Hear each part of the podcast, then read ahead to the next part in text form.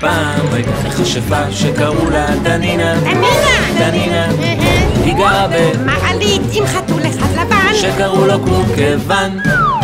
פעם הייתה חשבה שקראו לה דנינה! דנינה. דנינה! דנינה. היא גרה ב... מעלית עם חתול אחד לבן. שקראו לו קורקבן. כיוון. תנינה מציצה בצלחות של אחרים, נשמע טוב. מאת נורית זרחי. אה, נשמע מצוין. תנינה הכתה על מצחה ואמרה, אה, ארוחת צהריים! והרי תנינה מכשפה קוסמת, וכל מה שהיא אומרת באמת קורה לה.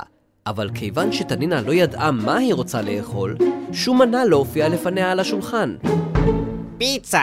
אמר קורקבן. קורקוון! קראה תנינה, מה, אנחנו באיטליה? שכחת שאנחנו גרים בבית המעלית מונטיפיורי 44 בפתח תקווה? המבורגר. אמר קורקבן המועלב, פיכס! אמרה תנינה, מה, אני חתול שאני צריכה לאכול מה שאחרים לא עשו? טוב. אמר קורקבן שהיה כבר מועלב לגמרי. אם את יודעת מה את רוצה, אז תזמיני בעצמך. מטומטם! אמרה תנינה לקורקבן, זה שאני יודעת מה אני לא רוצה, לא אומר שאני יודעת מה אני רוצה! תיזהר, יצור שחי בבית ואין בו שום תועלת, בסוף עוד יגזרו לו את השפם! בשביל מה יש בעולם מסעדות? אם לא בשביל להיזכר במה שאנשים רוצים לאכול. ותנינה הניפה את קורקבן, ושניהם מיהרו לרחוב, שם המסעדות עומדות אחת ליד השנייה. אנטנדינו!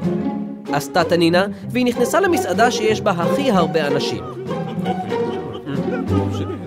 והרי כולם יודעים שמה שכולם רוצים זה הדבר שהכי בטוח לרצות. תנינה עברה בין השולחנות, מתאמצת לא לפגוע באנשים בציפורני קורקוון שנשלפו באוויר. מלצר! קראה תנינה כשהתיישבה. איך קוראים לרשימת הרעיונות שלכם לאכילה? המלצר שניגש הביט בה אובד עצות, וקורקוון, שישב ממול על השולחן, אמר באיפוק מרמורי. אנחנו מבקשים תפריט. המלצר הביט בו נדהם. לא שמעת מה אמר האדון? קפצה תנינה, אבל גברת, אמר המלצר. זה חתול. אדוני! תנינה קמה והסיטה את הכיסא ברעש. אני והאדון הזה שלפניך לא באנו לבדוק את הבנת הנראה שלך. האם תוכל להביא לנו תפריט? האנשים מן השולחנות הסמוכים הביטו במלצר שהסתלק במהירות וחזר עם שני ספרים גדולים ובהם רשימת כל המאכלים האפשריים. חמיתות, חביתות, קציפות, רטיטות, חמיצות, קציצות, עוף ברוטב ולימון, דג חריף בקינמון. תנינה ביטאה את המילים ברגש, אבל אחרי רגע הפסיקה. קורקוון, אמרה, כשאני קוראה את זה, יש לי בפה טעם של אותיות ולא טעם של אוכל. אה, עכשיו תורך. קורקבן נעמד והתחיל לקרוא בקול את מה שכתוב בתפריט. חמיתות, חביתות, קציפות, רטיטות, חמיצות, קציצות, עוף ברוטב ולימון, דג חריף בקינמון. לא! אמרה תנינה והנידה ראשה מצד לצד. זה לא יצליח. לקרוא זה דבר אחד, ולאכול זה דבר אחר. כמו שאי אפשר למדוד בגדים שרואים בטלוויזיה, ככה אי אפשר לאכול תפריט. קורקוון, אמרה, אתה חייב להיות שימושי. לך תציץ בצלחות של השכנים ותספר לי מה אנשים אוכלים. קורקבן הביט בתנינה במבוכה, ואחר כך הביט במלצר. תגיד לי למה. אמרה תנינה, למה אתה מפחד להתקרב לממשות? זה לא יכול להיחסך לך, יקירי. מי שחי מוכרח לטבול בזה במוקדם או במאוחר. ותנינה התניפה את הזנב של קורקבן אל תוך צלחת השכן משמאל, ואל תוך צלחת השכן מימין. תטעם, תטעם מן הזנב שלך מה האיש הזה אוכל ותספר לי. קורקבן, טבול הזנב, ניסה לסרב, אבל לפני שהספיק להימלט, נעץ בו האדון משמאל מזלג וצעק. מלצר, מי שמע דבר כזה שזנבות חתולים ייכנסו לתוך הצלחת? והגברת מימין אמרה, זה זוועה! זה זוועה! אני עוזבת מיד! שחתולים יזניבו לי באוכל! איזה חתולים! שאלה תנינה. היא הרפתה בינתיים מקורקבן שחמק בין השולחנות ונעלם כלא היה. המלצר! אמרה תנינה. אני רוצה לדבר עם המנהל. מה קורה פה, גברתי? שאל המנהל המוזעק, האנשים האלה והיא הניפה את זרועה על פני הסועדים השכנים, הפחידו את בן הזוג שלי עד שנאלץ לברוח ועכשיו אני לבדי. זו לא בעיה, אמר המנהל. אני מתנדב לאכול איתך. האם אתה טועה מן האוכל שלך לפני שאתה נותן לאחרים? בטח, אמר המנהל. הכל טעום באחריות, אל תרגיש כל כך נעלה. אמרה תנינה.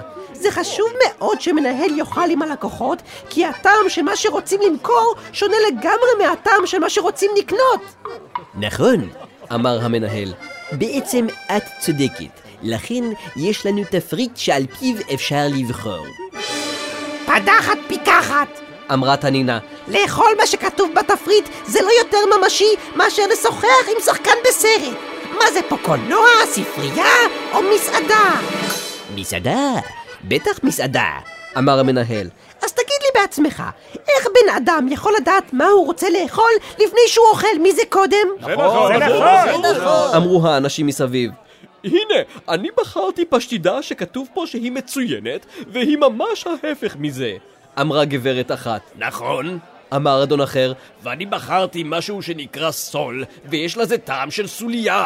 ואני בחרתי מרק עשיר, והוא בהחלט מרק עני. אנחנו רוצים לטעום לפני שאנחנו אוכלים, כדי שנדע מה אנחנו רוצים לאכול. המנהל העמום לא הצליח להוציא מילה מפיו. ואז, אמרה תנינה, בשביל מה אנחנו צריכים את המאכיל הכללי הזה בכלל? והצביעה עליו. אם תזוז, אנחנו נסתדר לבדנו. כל אחד ייקח את המזלג שלו, אנחנו נלך ונטעם כל מה שיש לכולם בצלחות, ואחר כך נחליט. הסכימו כולם, נעמדו בשורה ועשו תהלוכה מצלחת לצלחת. תנינה העמידה את המלצר לשיר ולדפוק בסירים בתור תוף, כדי שכולם יצעדו באותו קצב ולא יטעמו יותר מדי אחד מהשני, והיא שרה. היוונים, המכבים, העניים, העשירים, תמיד תמיד הציצו פנימה לצלחות של אחרים. היוונים, המכבים, העניים, העשירים, תמיד תמיד הציצו פנימה לצלחות של אחרים. כי איך נדע מה שיודעים, ואיך נחקור מה שחוקרים, אם לא נטעם, אם לא נציץ בצלחות של אחרים? היוונים, המכבים, העניים, העשירים, תמיד תמיד הציצו פנימה לצלחות של אחרים. וכולם שרו יחד איתה, חוץ מקורקבן כמובן, שנשאר רעב. תמיד תמיד הציצו פנימה לצלחות של אחרים.